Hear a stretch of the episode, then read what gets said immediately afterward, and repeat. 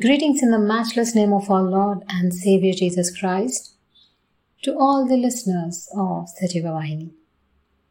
In connecting with God, our topic for today is When God is Your Teacher. All of us are aware that the plans God has for us are higher than our plans, plans to prosper and give us hope. Many times we make decisions that don't take us to desired end.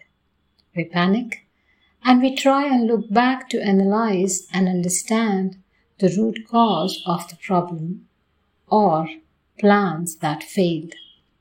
When God teaches us, it's the best way, and no matter what we might face in doing things His way, His Spirit will lead us to a safer and upright way.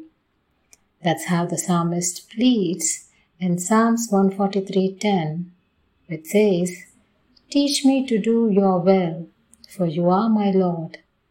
May your good spirit lead me on level ground. When we have hope in His unfailing love, we entrust our lives to Him and plans in His mighty hands. Let's remind ourselves our Creator knows us well as we are born of Him, yes, born of His incorruptible Word of God.